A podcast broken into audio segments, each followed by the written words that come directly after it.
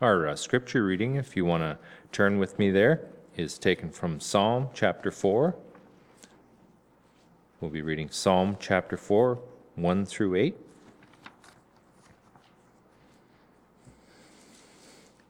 Answer me when I call to you, O my righteous God. Give me relief from my distress. Be merciful to me and hear my prayer. How long, O men, will you turn my glory into shame? How long will you love delusions and seek false gods? Know that the Lord has set apart the godly for himself. The Lord will hear when I call to him. In your anger, do not sin. When you are on your beds, Search your hearts and be silent. Offer right sacrifices and trust in the Lord. Many are asking, Who can show us any good? Let the light of your face shine upon us, O Lord. You have filled my heart with greater joy. than when their grain and new wine abound, I will let down and sleep in peace. For you alone, O Lord, make me dwell in safety.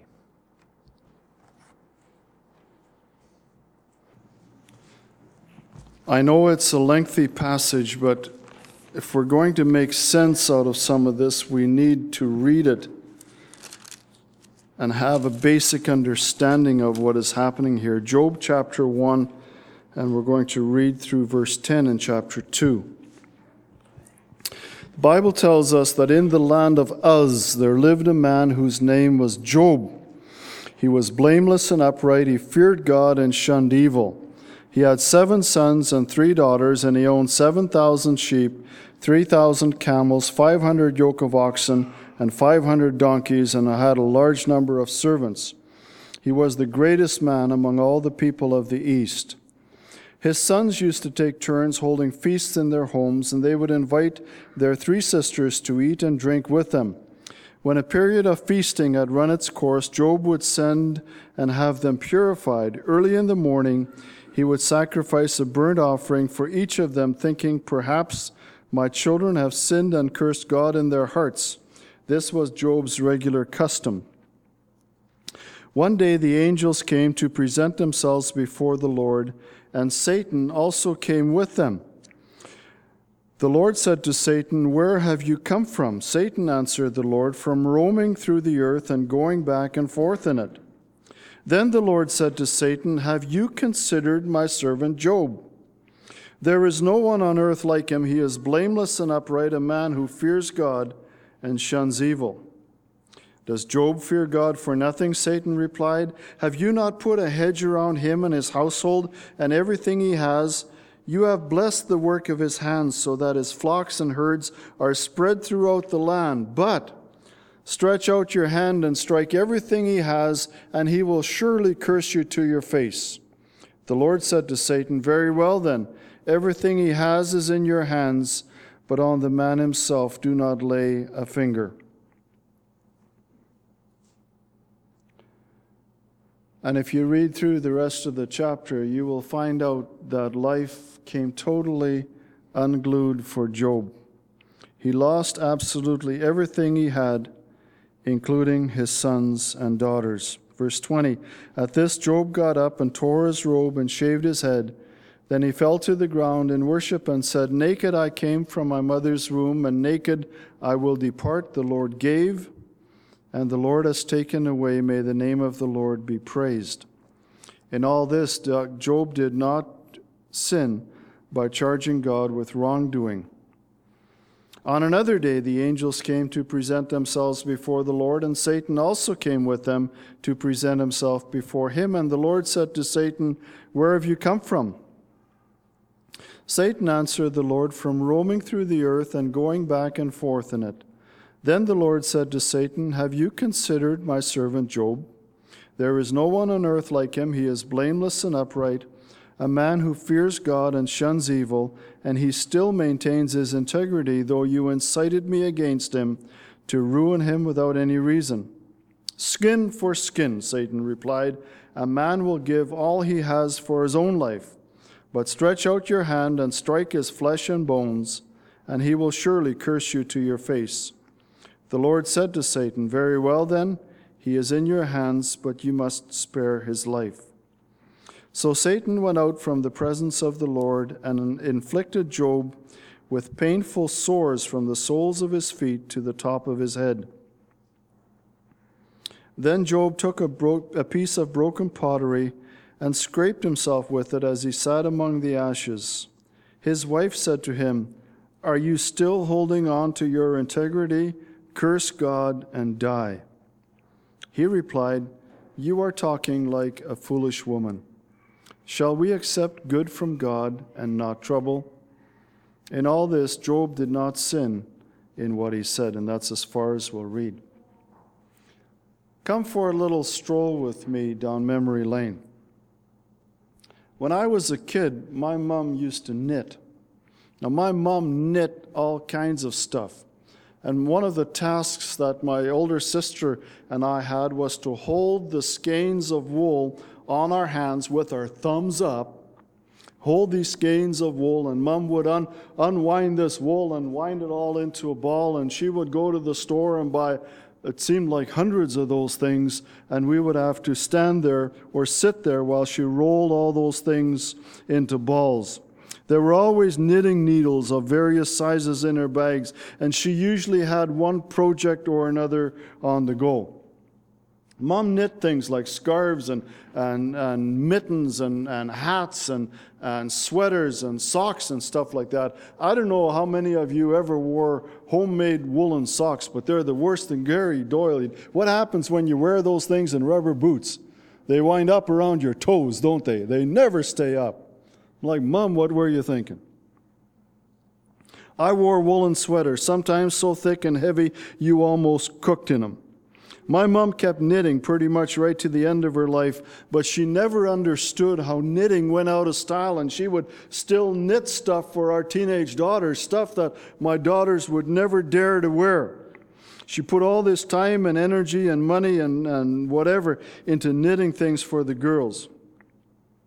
But I think one of the problems, and, and some of you can probably tell me more about this than what I know, but one of the problems with knitted garments is that you start with one thread and they're all made out of one thread, right? For the most part, they're made out of one thread. I have no idea how that really worked, but I know that mom would start with one end of thread and work it onto a knitting needle, and then the other needle would come out and she would go to work. And I tried learning this when I was a kid, but somehow I could never get the coordination to do it. But when she came to the end of that ball of wool, she would grab another ball and she would tie the end of the one ball to go onto the end of the other one and keep going. And all those balls of wool turn into a piece of clothing. I don't know how she worked in the colors. I don't know how she came, uh, came out with the different patterns in the garment.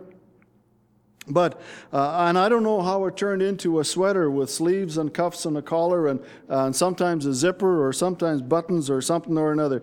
But I know that when she came to the end of that project, that the very end of that thread was tucked away somewhere in that garment and she used to hide it. But the trouble with a knitted garment, from what I remember, is if you found that end of thread and you worked it loose, and you started pulling on it, you could unravel that entire garment. You remember some of that? Or if you snagged a thread somewhere in the middle and you got a loose piece, you could start pulling on it. You could pull on that piece of thread and things would start to unravel. Sometimes my mom could fix it.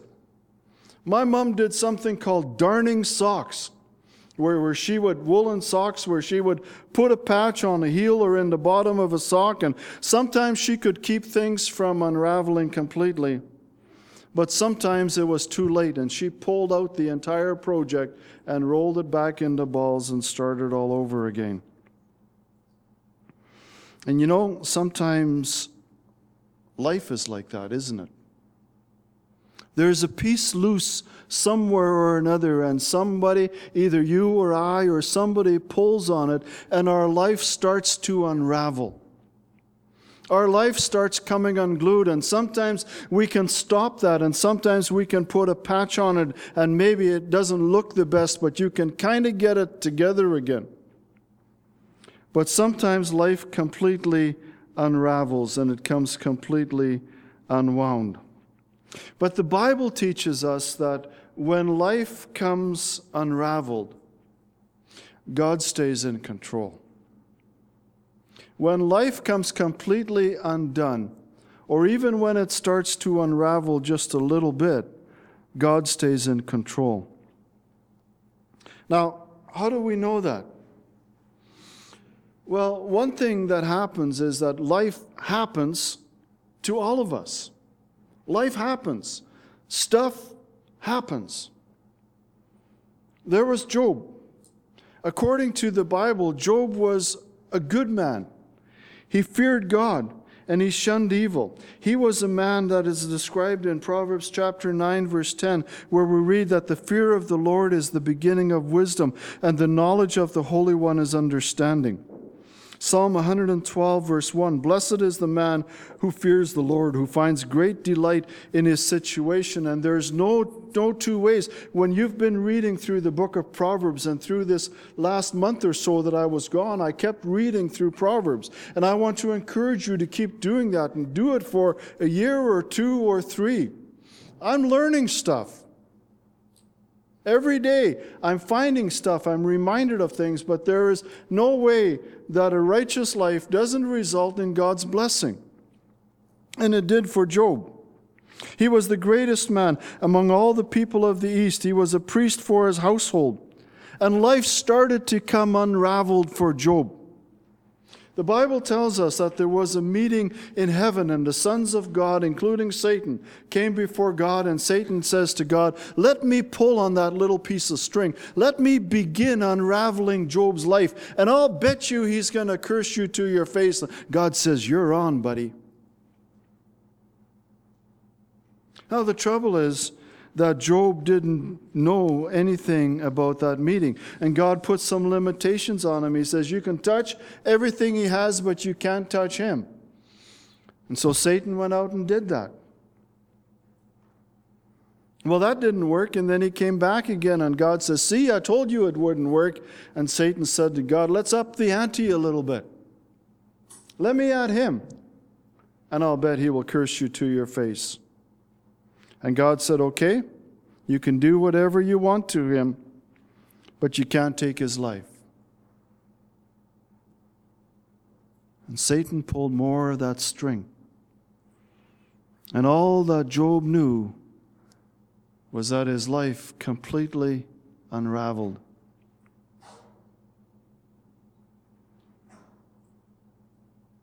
He didn't deserve it.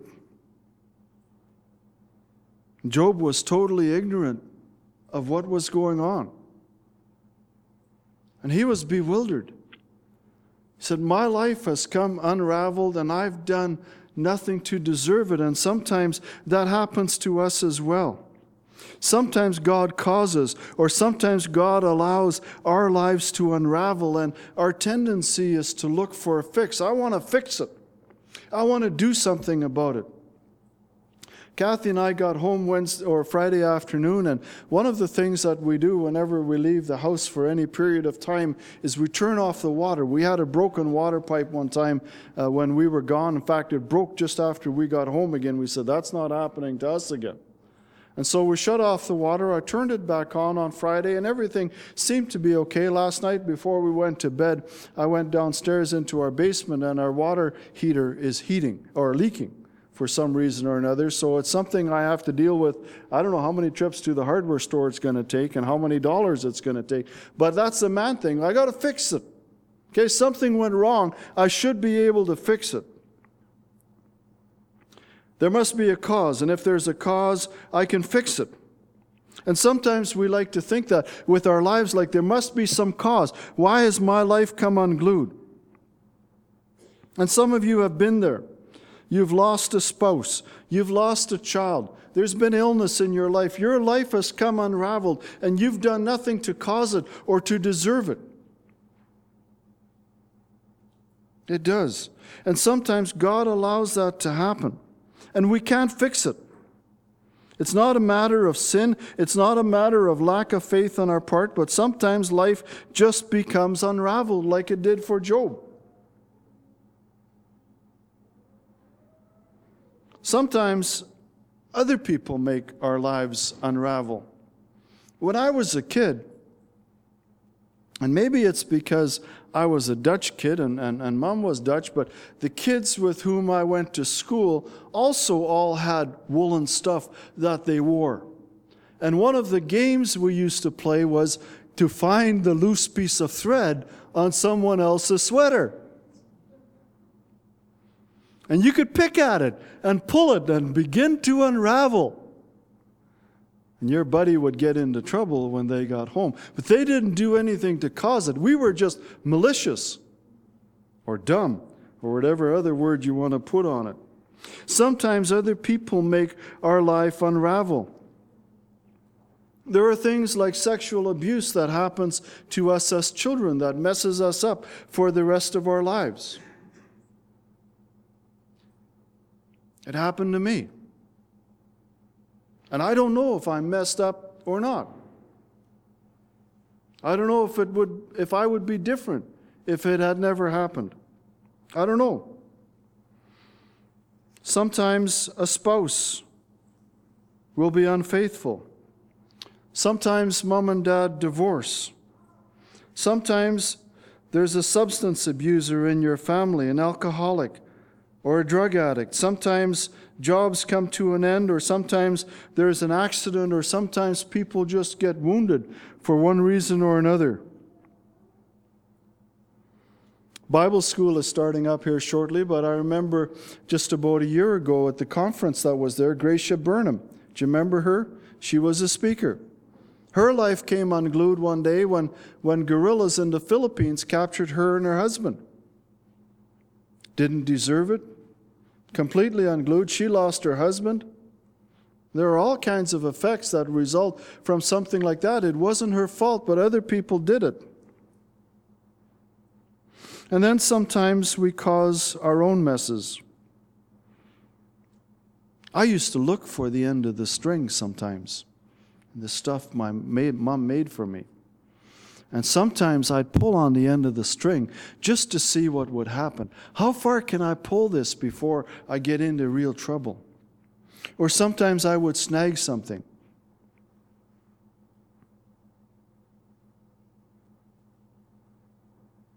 And then my mom would say, What were you thinking? Well, I didn't think it would end this way.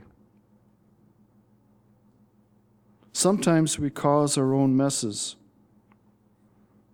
Sometimes we're unfaithful to our marriage. Sometimes we get into addictions.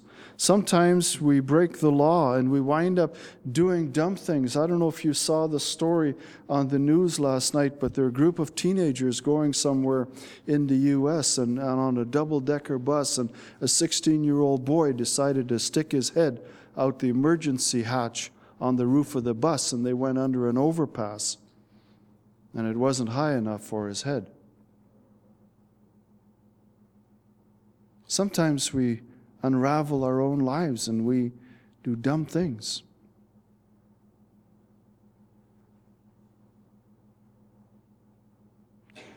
And yet, the reality is, in spite of all that, God stays in control. There's a concept that a lot of people don't like. And the concept is that God is sovereign. And that word means that God has the supreme authority or power. We use a $5 word to describe that. That word is omnipotence. Omni means all or everything, potence means power. And that means that God has the right to tell us what to do, that He has the right to tell us not to do, what not to do, and God has the right to use us as He wishes. God has that right. Because God is sovereign, He has the right to tell us what to do, to tell us what not to do, and then to use us as He wishes. Romans 9, verse 20 and 21 says, But who are you, O man, to talk back to God? Shall what is formed say to him who formed it, Why did you make me like this? Does not the potter have the right to make out of the same lump of clay some pottery for noble purposes and some for common use. If God is my sovereign, He has the right to do with me as He wishes. Let me tell you a little story.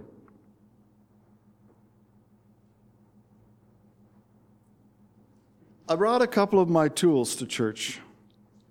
I'm not going to swing it. But this is my old axe. It's been with me for a lot of years. I used to use it back in the days when I was falling wood for our wood stove. I used it, I, it's handy. Uh, it's not my big axe, it's my little axe. I used it for driving wedges into trees as I was falling them. I used it for a lot of years for that. I used it for making kindling for our wood stove. I did some light splitting with it. It rode in my logging truck for a lot of years because the law said that I had to have a shovel and an axe and a fire extinguisher on my truck. It's been used and abused. It's on its about third handle. And if you look at it here, it's kind of gnawed up because I'm not always accurate with an axe and it's called an overstrike. So it needs another handle again, and if some of you are really good at doing that, at shaping the handle to fit the eye of the axe, uh, please put a new handle in this axe for me. I hate doing that job.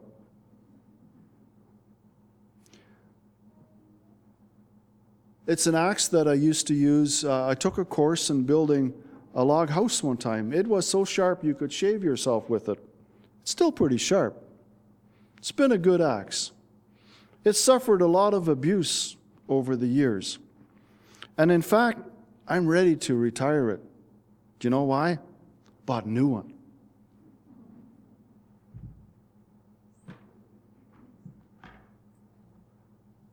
This is a dandy.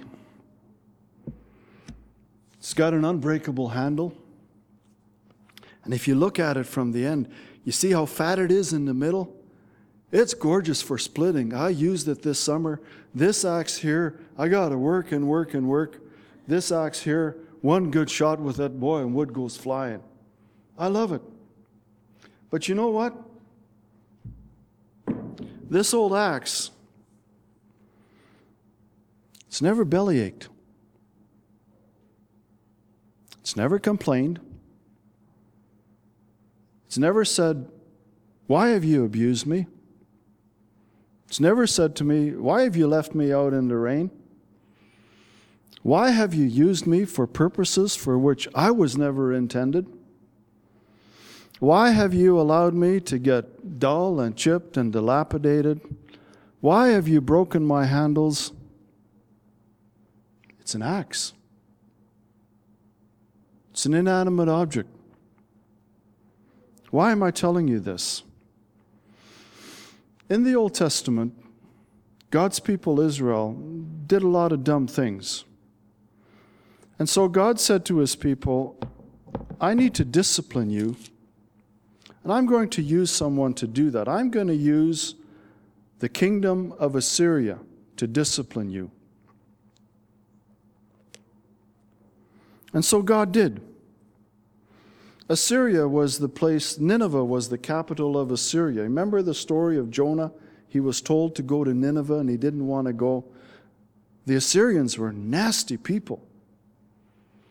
And so God said, I'm going to bring them against my people Israel, and they're going to hang a licking on my people. But the trouble is, the king of Assyria said to himself, Ha! Look at me! Look at what I did. Look at how good I am. Look at all those people that I walked all over the place. I am really somebody. And God says, Oh, buddy, you stepped in it now. I've got a lesson for you. And so God said to him these words He said, Does the axe raise itself above him who swings it? Or the saw boast against him who uses it? As if a rod were to wield him who lifts it up, or a club brandish him who is not wood. This is my axe. I bought it. I paid for it. It is mine. I can do with it as I jolly well like. Because I am sovereign over this axe. Oh, it's been nasty to me. It cut me a time or two. But it's my axe. I can do with it what I want. And if I belong to God, He can do with me what He wants, right? Because He's sovereign and He's supreme. And I don't have the right to say to God, Why are you doing this to me? I don't like what you're doing. I think you're out of line, God. You owe me an explanation. You owe me some justification what you're doing to me. God doesn't owe me anything. God is sovereign. Now, the other side of that coin is that God is also caring. God is more than a sadistic, self serving despot. He is our Heavenly Father who loves us so much that He gave us His own Son so that He could spend all of eternity with us.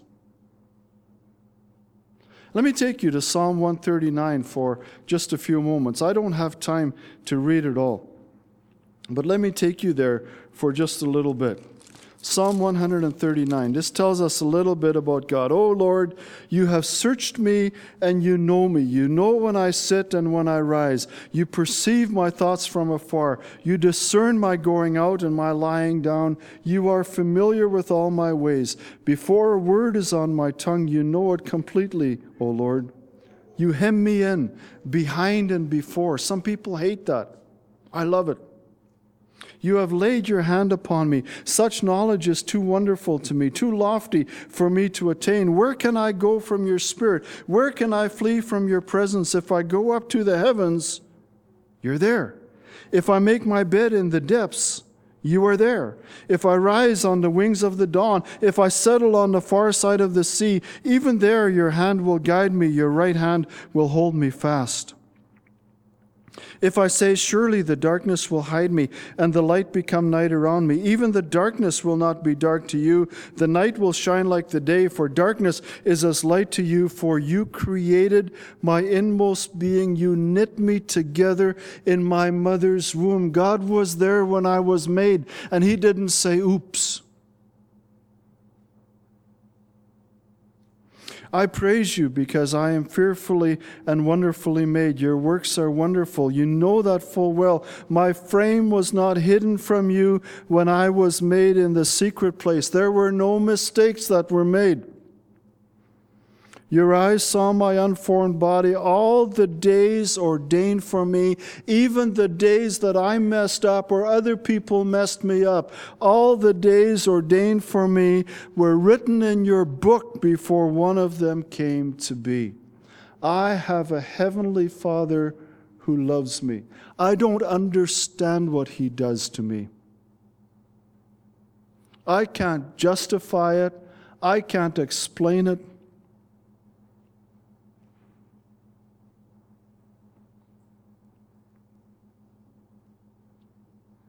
But I have to trust Him.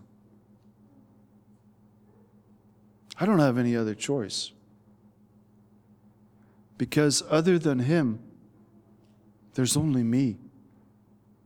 And that's not enough.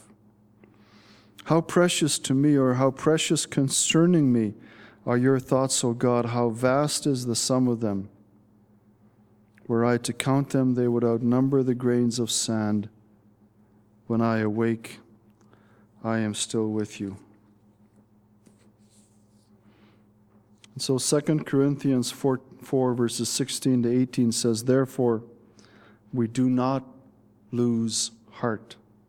Though outwardly we are wasting away, yet inwardly we are being renewed day by day for our light and momentary troubles. Compared to hell, anything you go through on this earth is a cakewalk. Our light and momentary troubles compared to eternity, these 60 or 70 or 80 years that we live on this earth are nothing. Our light and momentary troubles are achieving for us an eternal glory that far outweighs them all. So we fix our eyes not on what is seen, for what is unseen, for what is seen is temporary, but what is unseen is eternal. So, you know what? Whether I pull on the string, whether someone else pulls on it, or whether God Himself pulls on it, and my life becomes unraveled, I still have a God who remains in control. And our task, our privilege, and our responsibility is to trust.